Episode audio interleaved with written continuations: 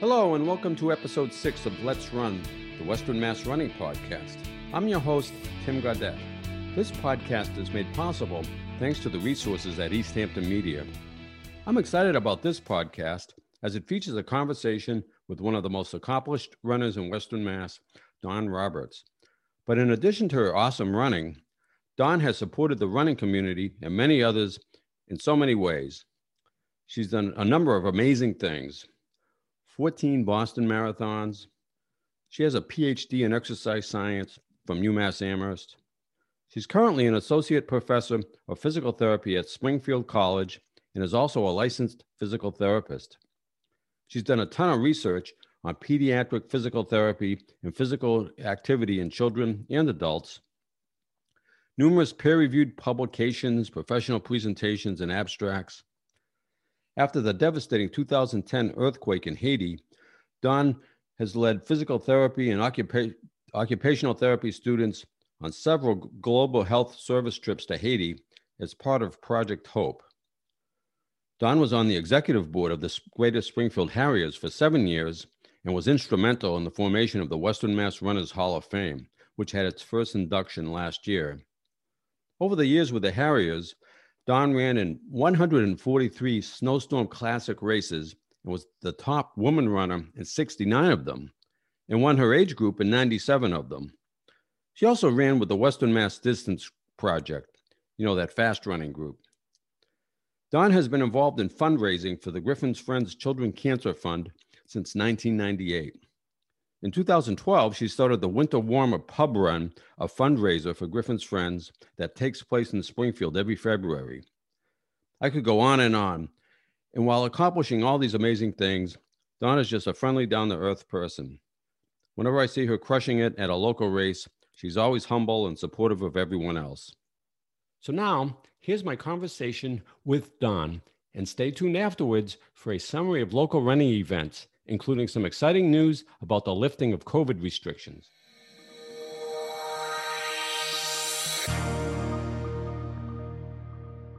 It's my pleasure to welcome Dawn Roberts to the podcast. We're recording this podcast on Thursday, April 22nd, while Dawn is on her lunch break at Springfield College. Dawn, thanks so much for joining me on the podcast. It's great to see you over Zoom and chat with you. Oh, thanks for inviting me. It's great to see you as well. So I think the last time we met, saw each other was um, back in, in February of 2020. It, it, was the last Saturday morning greatest uh, Springfield Harriers uh, Snowstorm Classic race at Forest Park.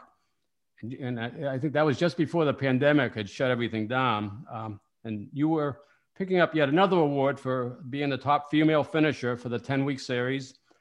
And I don't know if you remember that day. Uh, some of us were celebrating Matt and Olivia's um, wedding. Uh, they, getting they, they, were getting married later that day, and uh, I think Olivia wore her wedding dress, and I wore a bow tie, and you know it was just um, it was a festive day. Yeah, I do remember that quite well. It was uh, a nice celebration, and I feel like that's probably the last race many of us have run. Um, you know, over the past year. It was my last race for sure. So I'm glad we could go out celebrating, um, you know, with a bang. Yeah, no, that, that was great. So, um, so anyway, so there's so much I'd like to talk to you about, and, and I know our time's limited. Uh, you know, in addition to your awesome running, I'd, I'd like to touch upon some of your other activities related to running. Talk about your uh, work as a licensed physical therapist, um, your research and teaching at Springfield College, your trip to Haiti after the 2010 earthquake, the, the Western Mass Runners Hall of Fame, which you uh, you helped start, and the pub run. So, uh, mm-hmm. but but let's get started with your running. Um, so you and your dad, who your dad's quite an accomplished runner in his his own right, um, you started running for the Harriers in the early '90s, and I, I believe you're um, you were at college at the time. You're at UMass Lowell. Um, Correct. I started running um, mostly because I didn't have a car and I got a job off campus um, te- coaching gymnastics, which I was a gymnast all through high school. And um, in order to get to my coaching job, um, if I couldn't catch a ride from a roommate, I ran, and it was about two miles each way. And it wasn't in the best section of Lowell, so I, you know, had a little spring in my step to get to work. Um, and one day I ran with one of my roommate's friends who happened to be on the track and cross country team at UMass Lowell, and he was shocked that I, you know, how fast I was running, and I had no idea. Um, so he, you know, pointed me out to the cross country coach who then, you know, asked me to join their team. And to be honest, I really didn't know what cross country was at the time. Um, and he just said, you know, go home and train all summer and you know come back in the fall and if, and if you're if you're good you can you know be on the varsity team so i really didn't know what that meant either so i went home to springfield and you know ran an hour or two hours every day as fast as i could um, you know i looked up in the newspaper and saw that they had races at forest park every wednesday so i showed up at one sometime probably in i think it was late june um, and it was really a true cross country race. And I was a little horrified that, you know, we had to go through a stream and mud and there were parts I had to kind of climb up and it wasn't really, you know, what I thought of as running at the time. And, and now that's really my favorite kind of running. So um, that's how I met Peter Stas, um, who, you know, then recruited me to run for the Greater Springfield Harriers that summer. Um, so Harriers, did they have, they did, um, back then, did they have a race team? or maybe they still have a race team. They but... did. They they still have a race team, and back then, um, you know, it ebbs and flows over the years. You know how big and how successful. Um, but yes, they certainly had a race team. They raced, you know, the Grand Prix series. At that time, it was still the New England Athletic Congress or NEAC, it was called before it was USATF New England. But they had similar, you know, a New England race series, and and the Harriers always sent a, you know, a field of women and men. Um, and Peter was really instrumental in, you know, recruiting and, and getting runners to go to these races. So again, I was really a novice as far as I had no idea really what running was all about. But, um, you know, through meeting him and meeting, you know, other runners, um, I started to learn and I got my brother to come and run the 4th of July race, which was really my first true road race. Um, and I remember I smoked him by like five minutes because he had never run and he was in high school at the time so he got motivated and he started training, um, which then got my dad kind of motivated. Oh, so and, you know, dad started, not the other way around. Yeah. So, you know, my dad had run a little bit in the 70s, you know, during the running boom, and I vaguely remember, but he was a hockey player. He, you know, he played hockey and that was his gig. And um, so we started running, you know, and then my brother and I kind of went off to school and my father kept running. And, you know, as I remember at some point, I came back from college and my father had gotten, you know, tremendously fast and he ended up, you know, ultimately being faster than my brother and I for many, many years. so, um, yeah, so that's kind of how it all began. We just so your dad ran, he, he ran many Boston marathons, right? He, he, he did. He ran, um, you know, we in 1995, or actually it was the fall of 94, we both ran uh, the uh, Lowell marathon, uh, the Bay State Marathon Bay State. in Lowell to get our qualifying time. I ended up getting injured and I couldn't run the Boston Marathon in 95, but he went on and ran um, and then went on to run many, many over the years. We ran many together. Um, he was usually in front of me.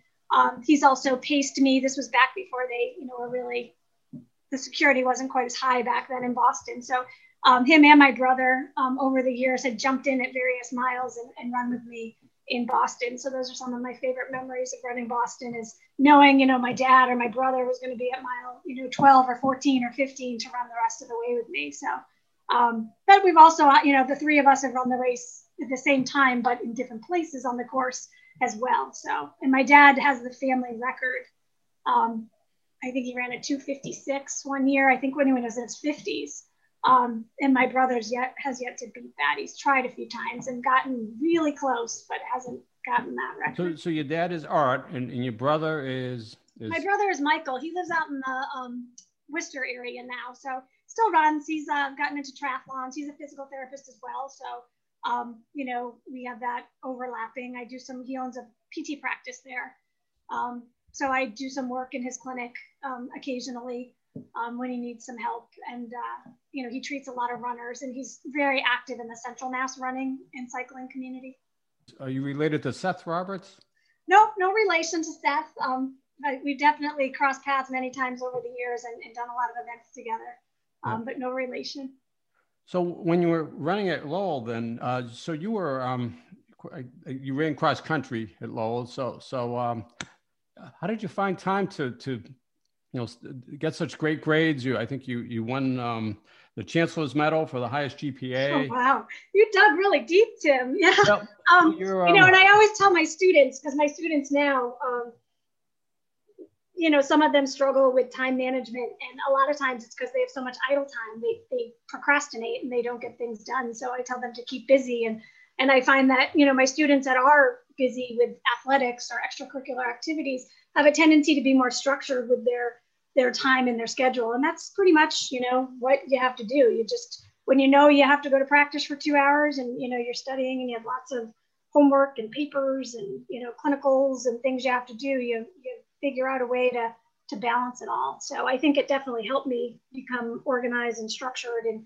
um, I feel like I did a little bit better in school when I was busy than when I had, you know, free time and to lounge around. So. Yeah, I, I noticed that with my daughter. So my daughter Liz played, you know, varsity soccer for Hampshire Regional, and you know she, you know, was was involved with a lot of extracurricular activities, and, and you know she learned good time management skills. But yeah, I think structure is definitely beneficial, uh, you know, for a lot of people as far as when they're trying to, you know, achieve certain goals. So that definitely helped me. And I had uh, wonderful teammates at, you know, UMass Lowell that we were kind of in the same boat, in the same, you know, academic program. So we did a lot of training together and studying together. And they're still my dear friends today. So you, you and your dad, you, you then you both joined the Harriers in, in the 90s. Mm-hmm. And um, so you, you became very involved, you both were very involved with the club. Um, you, yeah, over the years, we've both been, you know, board members on and off. Um, you know, done a whole bunch. We were there when the Harriers, you know, first opened Fast Feet as far as, um, you know, being a club involved with the running store. Um, so yeah, for sure, we've seen the Harriers, you know, change over the years as far as um, kind of the different things they were doing. But you know, it's a great organization. It's a great group of folks that are very passionate about um, running and keeping you know running alive in this community. So um, my dad was the race director of the Holyoke Marathon for many many years, um, which as you know is a tough thing. You know, 26 miles trying to you know make sure that you know runners are safe and you know across that length of real estate and, and dealing with multiple towns and um, you know it's ch- challenging. But you know he kept the spirit alive and. Uh, you know, finally yeah, no, that's great. and passed that. I, have run that race, uh, and you, I, I, know you've run it a few times. Uh, mm-hmm. Uh, Joe Martino was on my podcast a couple of weeks, well, last week, and and um, he, um, in his book, he talks about running with the Harriers back in the '80s, and they, he devoted a chapter to a trip to California, and I was surprised that you know the local running club you know traveled across the country for for an event, and so did you ever travel for any events outside of New England? Uh, we did, yeah. You know, the, the great thing is, again, is Peter, who was president of the Harriers for such a long, long time, um, was really passionate about the team aspect of club running and um, really tried his best to make sure the club could participate in not only regional, you know, New England events, but also the national cross country championships, some of the national track and field championships, some of the national road race championships. Um, so especially when Fast Feet and the Harriers kind of merged, it gave an opportunity for some funding sources. Um, and yeah, so in the 90s, um, you know, we went out to Portland one year and ran cross country nationals on a really muddy course. I remember Portland, Oregon. Um, year, a few years before that, we went out to Los Angeles, somewhere outside of Los Angeles, and did a, a really dusty awful course I remember for cross country nationals. So, so yeah, I, I, was definitely lucky to have the opportunity to travel with the Harriers, um, you know, and participate in these great events. And, and, you know, they had some phenomenal teams back then, especially the men's team, the men's masters teams and the men's senior teams. I mean, they have great success now, but back then they did as well, you know, always placing really high in some of these national races. So, um, it was wonderful to have a club that was so supportive and helping financially, you know, to, to be able to get out there. So those are some fond memories I have of those races. Yeah, I think um, was, I, I, joined Empire One back um, in 2015, and uh, yeah, uh, so a lot of good support. You know, being uh, part of a running club with other members, and I, I remember when I I wanted to run my first marathon, and so I, I got a lot of support from you know other other club members. So. Uh, yeah, and I mean, and it's great in our Western Mass community. I mean, besides just the clubs, it's just everyone's supportive of each other, regardless of who you run for. You know, I've trained with women and men from different clubs, and you know, we overlap. And um, you know, we're really lucky to live in a community that's small enough that um, you know everyone kind of knows everybody, and it's it's a really supportive community. It, it really is. So, um, so I'd like to talk about your Boston marathons a little bit. You ran um, 14, I think. Or, don't have it right. Yeah, I don't, you know, to be honest, you asked me that before, and I, I run a bunch. I, I know I had a streak for a while before I got injured. I my first one was the hundredth in 1996, and then I ran. That was a big every, one, right? They had that was a huge one. That was um. They had almost at the time. It was the biggest um, marathon in the world. I think they had over forty thousand, and it was a quite a spectacle, as you can imagine. Um, and so that just made me fall in love with Boston, and I, you know, ended up running another decade, I think, straight.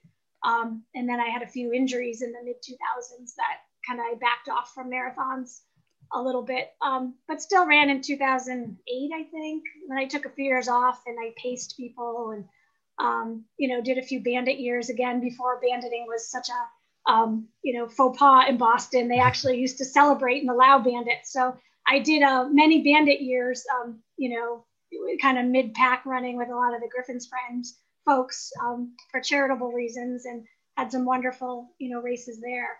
Um, and then went back after 2013 and ran legit, you know, to make sure I was following the rules in um, for a few years, 2013, uh, 14, and 15. And well, then I worked in the med tent after that. I've been working in the med tent, well, until last year, obviously. Um, I had a, I think about three years working in the medical tent at the finish line, which was, um, I'd argue, a lot more fun than actually running. yeah. Well, I hope I don't ever see you there if I'm running. yeah, I'm never happy to see folks I know in the mid. yeah, I think um, my first one was 2015, and, and I remember you were on the uh, the Harry's bus from West Springfield. You yep. were with uh, Laura Fusaro. Yes, me and Laura trained together and um, ran together that year. That was a wonderful year. Um, and that's just when I think of Boston, they all kind of blend together. But I just think of the memories that I have with, you know, such amazing, powerful women and um, teammates, and uh, for sure that was probably um, one of my best Boston yeah. Marathon. Wait, did um, you ever run with your dad? Uh, did you ever like you and your dad go together? And oh, we've gone together several times. Um, you know, on the Harrier buses over the years, running from start to finish together. I don't think we have. He's a few years when I was running and he was not. He's jumped in and run, you know, 10, 12 miles. Um, my sister, uh, younger sister, ran I think twice, and um, he ran with her again. This is before they, you know, they didn't allow that. So um, he jumped in and he would run, you know, I think I know he ran, I think from 13 to the finish with her, and I ran from about four to 13 with her. So she had company the whole way. So, um, so yeah, we've never run together um, as official runners, but we've definitely run together in the race over the years. Right, so and you, you know, being on the Harrier bus, um, you know, at the start and at the finish, and um, you know, those were some great times. Right. So you mentioned Griffin's friends, and and um, you know, I've run with Griffin's friends. I, I know you. you uh, I think I joined them like around 2015. I, I, think you've been with them for well over 20 years. I think. Yeah. And, and, gosh, that makes me feel old. So, um, uh, but in, to so, to do help with the fundraising, I believe you started the uh, the Winter Warmer Pub Run in in Springfield.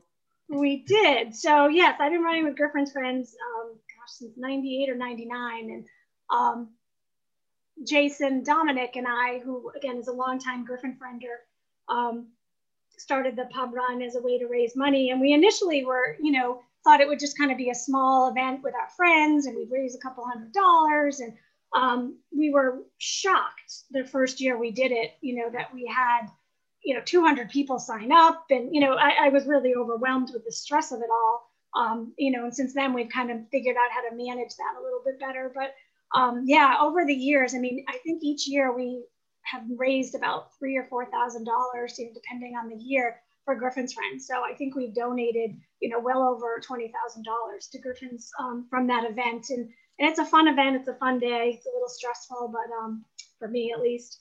But um, you know, people really enjoy eight it. Years now, right? So yeah, eight years. So you know, I keep saying we're gonna, you know, try we've changed the venues a little bit over the years we've changed the course we tried to you know try to contain as much as we can as far as safety um, but um, yeah, it'll be it, this year would have been I think our ninth year. So um, hopefully we'll continue on to get to ten. That's my goal. I don't know if I can take much more than that.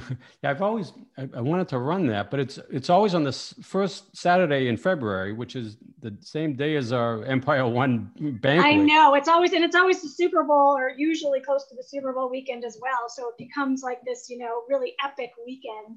Um, so yes, it's always um, a challenge to figure out a date And um, I know the first year we had a horrible snowstorm the day, and we hadn't factored in snow. I don't know why in February. So, um, you know, the morning of the race, the governor declared a state of emergency and the roads all closed. And, you know, I was like, oh, we can still run. And, and then I realized I couldn't even get out of my driveway. So, um, yeah, so we've had some, you know, challenges trying to figure out dates and times over the years. But yeah, uh, we try to keep it consistent. Did you have any challenges getting pubs to participate?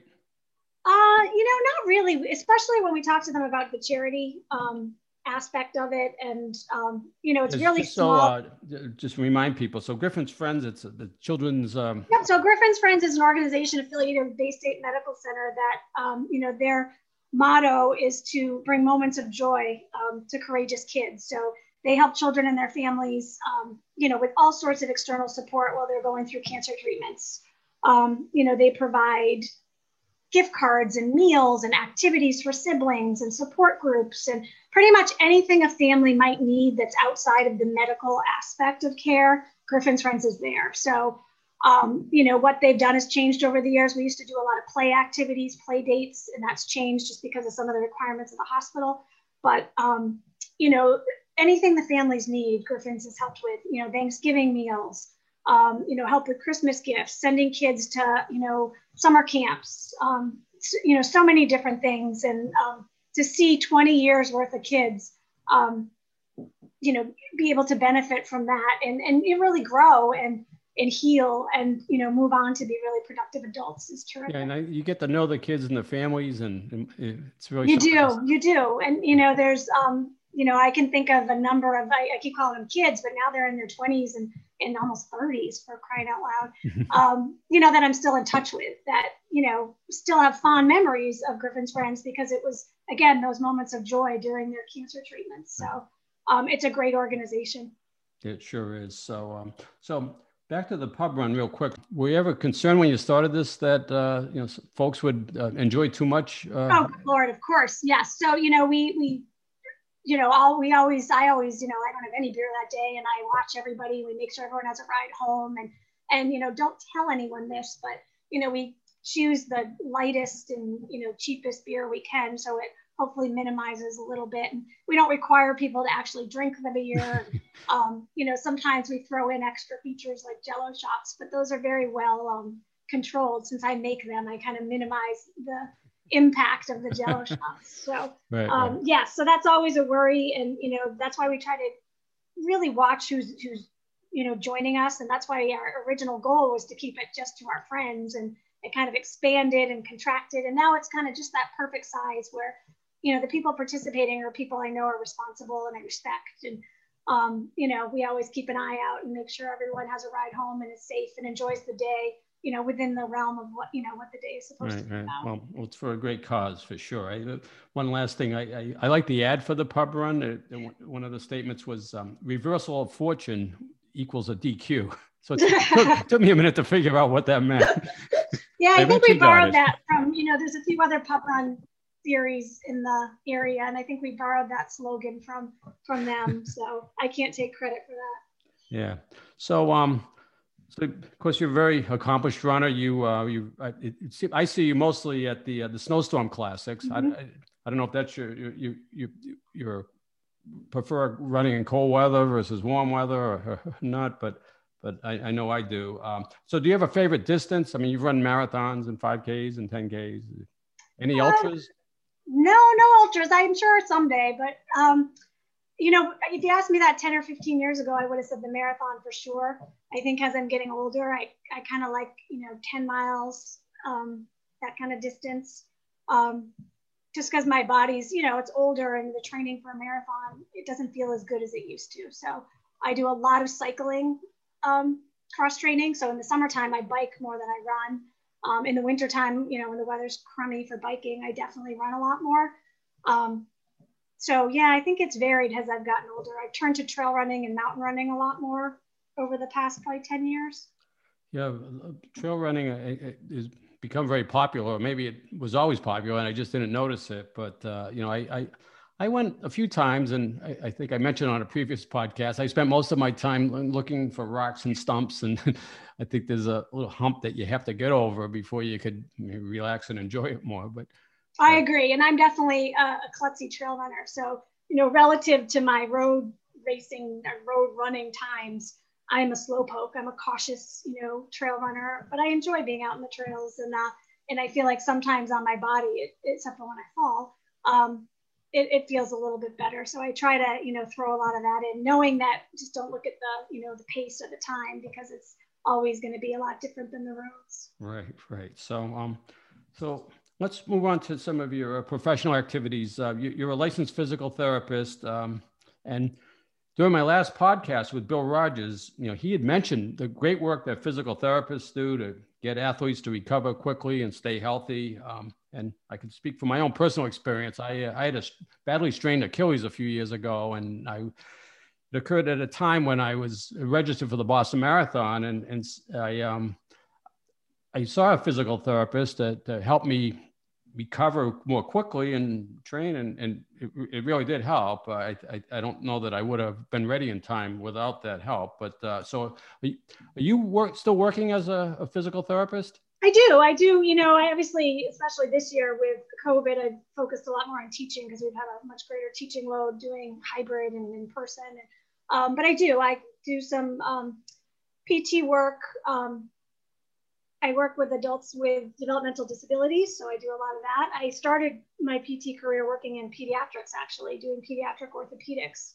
So I still do a fair amount of that. Um, and I also, like I said, work with my brother um, in his clinic um, when he needs help doing, you know, more kind of the typical what you think of like rehab from orthopedic type injuries. So I kind of mix it up a little bit, um, but I also like some of the neuro um, diagnoses. So I do tend to kind of stray in that direction. And again, my initial career, I think the first five or six years, I did a lot of um, pediatrics. So we did a lot of um, research also in, in I think, pediatric uh, physical therapy. You've, yeah, yeah. Um, you know, I went back and got my PhD and studied, you know, physical activity um, in kids with disability and looking at um, a variety of aspects of that. So, um, so yeah, that's kind of where my research realm was. Um, I've kind of, in at Springfield College, I've kind of shifted and started looking at adults also, um, you know, with disability as far as, um, you know, when you have a chronic health condition, what does physical activity do? Does it hinder health and that sort of thing? So, has any of your research informed your running in any way? Have you, have you learned things in your research that have helped oh, you? for sure. I mean, I just think of, you know, the research, even just reading some of the current literature and research over the years um, has changed kind of how I train.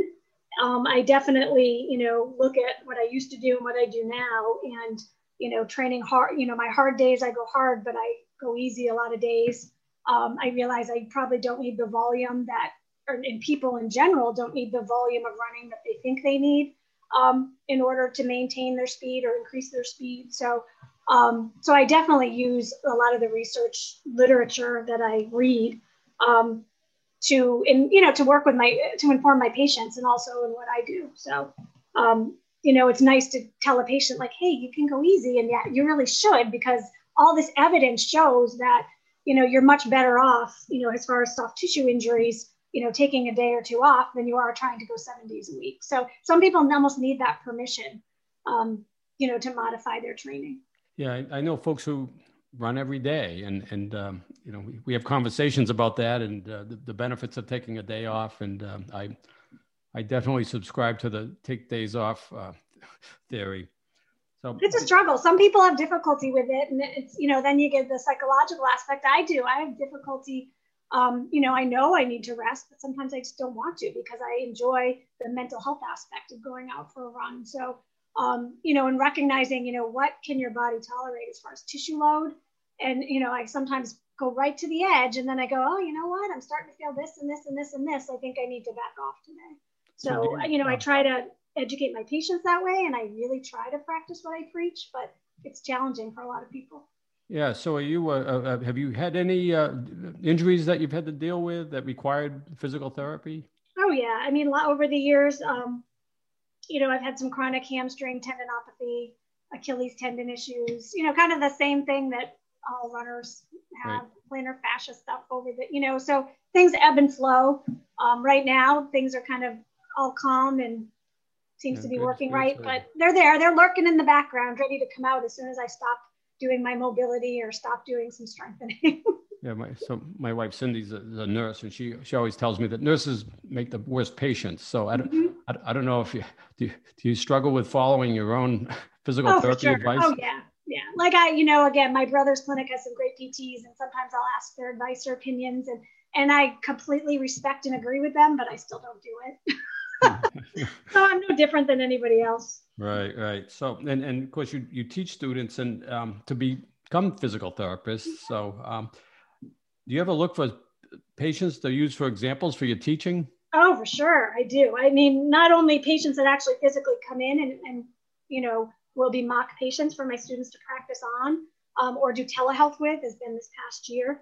Um, but even just you know when I'm coming up with cases for examinations or um, you know, to use in class, I always, um, they're always based on someone I know.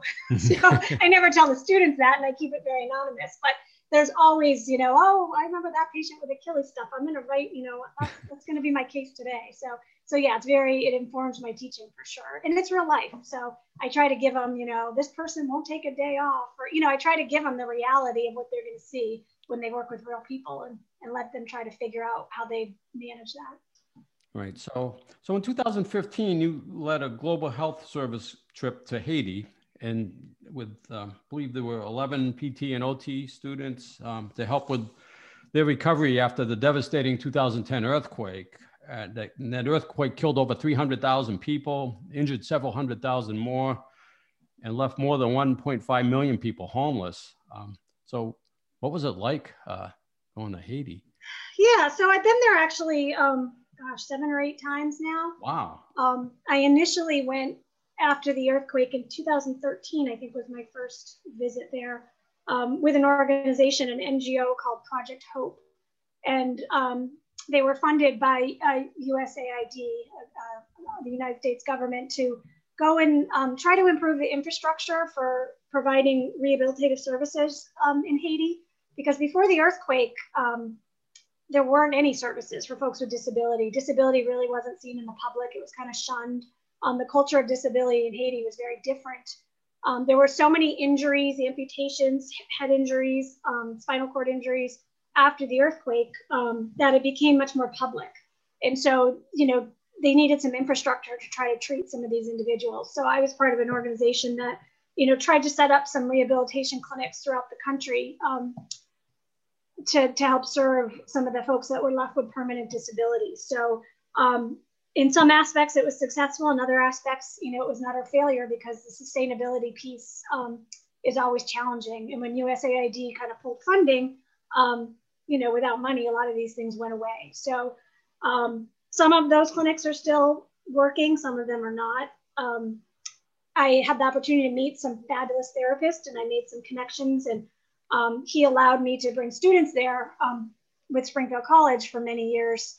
Um, up until about I think 2019, we didn't go because there was some um, some political unrest in Haiti at the time, so it was unsafe, um, you know, to to bring students. Um, but it really let the students see the, you know, what healthcare looks like in a different place, and and they got to learn so much about, you know, low resource communities and how and how healthcare looks different in low resource communities. So it was a phenomenal learning experience um, for our students um, that they got to benefit from that. And you know, I'd like to say we help in some capacity because we try to promote the clinics that are still open and help them with fundraising. Um, the Ministry of Health in Haiti, you know, is up and down with how much money they give these clinics. So they're always running on shoestring, shoestring budgets. So the students that have gone to Haiti now go out and they help fundraise and get donations as far as equipment and money and um, even training for some of the therapists. So um, we try to kind of keep the sustainability and the continuity going through that. So, so that's what I've been doing in Haiti. Um, I'm hopeful that at some point in the future we'll be able to go back. The past two years we have not between COVID and um, some political unrest in the country, which made it not super safe um, again to bring students somewhere that they're not too familiar with. Yeah, I saw a recent story that uh, a decade after the earthquake, that the country is still struggling. Yeah, it's an unfortunate. It's a beautiful country, um, you know. And I always think I feel like Haiti's been treated like, um, you know, the abused spouse um, for years and years by other countries, even our own, um, the United States. Um, and you know, a lot of money was put into Haiti, but it didn't go to the right places. And yeah. you know, there's a you know pretty extensive documentation on you know where that money went, and unfortunately, it didn't trickle down where it was supposed to go. So, um, you know, I'm hopeful that that in the future, you know, with a change in political affiliations, that will change. Sure. Uh, yeah, that it doesn't feel that the situation there is getting enough attention in, in the media. In the, no, it's not. You really have to dig for it. You know, I, I pay attention to it obviously because I have friends that live there and, and, you know, but to, you know, to really get information on Haiti, you either have to, you know, look at some of the Miami newspapers or go to some of the international, you know, press publications. Yeah, that's a great work that you do. So um, I'd like to now talk about the uh, Western Mass uh, Runners Hall of Fame. Um, yeah, so there were several of us that, you know, talked about, tossed up this idea for years, recognizing that, you know, we had so many great things and, and people that were really fundamental um, in, you know, kind of creating the community that we have in Western Mass for running.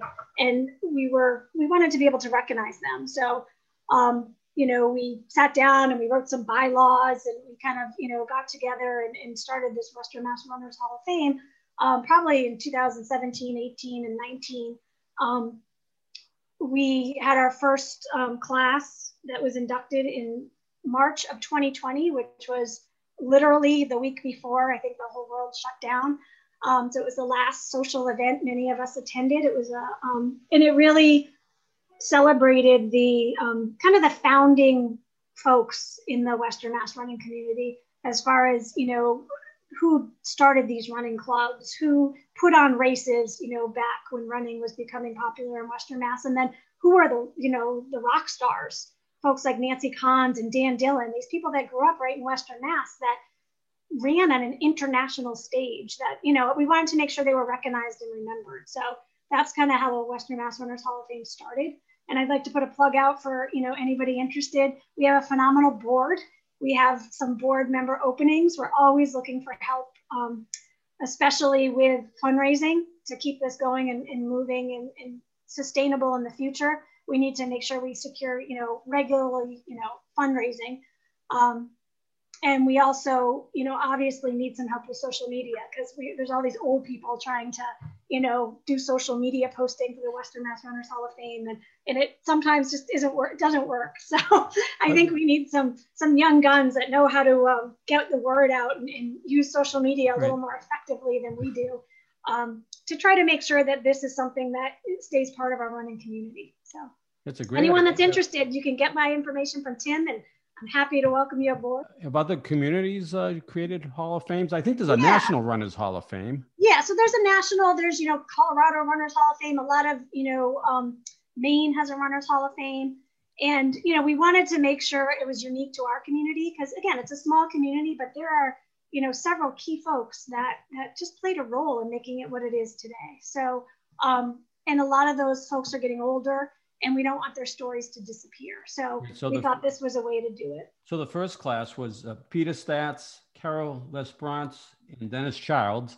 Mm-hmm. Um, so have the uh, inductees been selected for the next ceremony in 2022? They have. So what we're doing, you know, obviously 2020, we, you know, or 2021, which would have been this March. We what we did is we're going to do biennial or every two years. So the class of 21, 22 has been um, selected um, has not yet been announced, but I can tell you it's a diverse, phenomenal class of, um, you know, very talented folks, um, very dedicated folks, and very worthy individuals that um, we're excited to announce shortly. So Great. that will be coming. Our goal is to have the induction in March of next year, the week before the St. Patrick's Day race.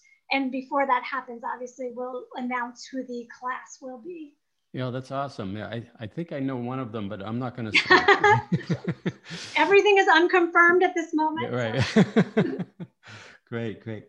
So, um, Dawn, thank you so much for joining me on this podcast. Um, I, I, I hope we can do it again. Maybe uh, if assuming that the podcast is still um, active in in the winter, maybe before the the pub run or before the the Runners Hall of Fame meeting, uh, we could have another podcast and just publicize those events. Yeah, that'd be terrific. Again, the more we the more we can get the word out, the better.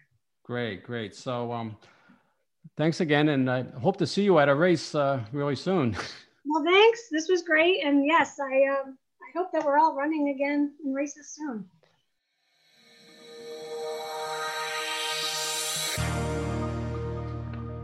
Last week, Massachusetts Governor Charlie Baker announced more rollbacks of COVID restrictions.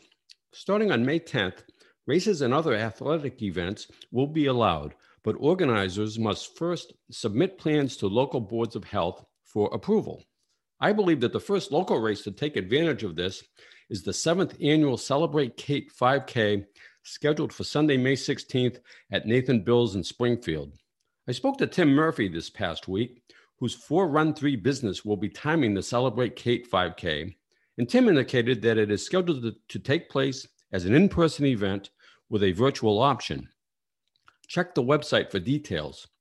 By the way, Tim and Jill Murphy from 4 Run 3 will be the featured guests on my next podcast. Another indicator that in person events will be returning soon is that the New York Roadrunners, the club that puts on the New York City Marathon, announced the return of its first regularly scheduled race since the beginning of the pandemic. The club said that it will hold the annual New York Mini 10K on June 12th. The 10K woman only race has been held annually since 1972, with the exception of last year. And the Providence Marathon took place this past weekend. The field was limited to 1,000 runners instead of the usual 5,000, and they implemented something called a pulse start in which six runners were sent off every 10 seconds. New Hampshire is also getting into the in act of in person running. The Smuttynose Will Run for Beer 5K showed up in my Facebook newsfeed today. It's a 5K in person race at the Smuttynose Brewery in Hampton, New Hampshire on June 20th, followed by, you guessed it, beer. Unfortunately, the Vermont 100 Ultra event, originally scheduled for June 16th, was canceled just this past week. So not everything is back yet. My friend Sarah Bousquet, who I plan to have on an upcoming podcast to talk about ultra running, was registered for the Vermont 100, but unfortunately, she won't be able to run it this year. For in person running in Western Mass right now, your best bet is to run one of the weekday evening time trials that are put on by the local running clubs. The format is essentially the same for all of these. You show up and register, run and time the course on your own, and then submit your time where you registered. Results will be posted on the corresponding running club website. Make sure to wear a face mask and practice social distancing when checking in and submitting your time. On Monday evenings in Stanley Park in Westfield, the Empire One Running Club hosts three mile time trials. Check in at the small gazebo. Run on your own between 5:30 and 7 p.m. On Tuesday evenings, the Sugarloaf Mountain Athletic Club hosts time trials on their 5K cross country course. Register on Burt's Pits Road in Northampton. Run on your own between 5:30 and 7. On Wednesday evenings, the Greater Springfield Harriers host their Summer Sizzler time trials at Forest Park. These races alternate each week between an on-road 8K and a cross-country 5K route. The event on Wednesday, May 5th will be on the 8K on-road route. Register between 5:30 and 6:30 near the Walker Grandstand across from the basketball courts. And on Thursday evenings, the Empire One Running Club hosts 5K time trials at Ashley Reservoir in Holyoke. Check in under the canopy in front of the Holyoke Elks, then run the 5K course on your own, and then submit your time. Do this between 5:30 and 7:30, and the Elks is open for pre and post race activities. If you're willing to travel to Connecticut, the Hartford Marathon Foundation has at least a half dozen in person events throughout the summer. Because of COVID restrictions, these events will start in waves and will have limited fields, so they may sell out more quickly. The UConn Health Iron Horse Half Marathon 10K and 5K takes place in Simsbury on Sunday, June 5th. Check out the Hartford Marathon Foundation website for details. If you're interested in the New England Challenge Series Marathon and Half Marathon, on Thursday, May 20th, the Old Colony Marathon takes place at Stanley Park in Westfield. And then on Friday, May 21st, the Nutmeg State Marathon takes place at Goodwin Park in Hartford. These are in person events and are Boston qualifiers. And if you're interested in the New England Series Marathon and Half Marathon, not to be confused with the New England Challenge Series races that I just mentioned, then the Connecticut event is in Simsbury on Friday, June 11th, and the Massachusetts event is at Ashley Reservoir in Holyoke on Sunday, June 13th.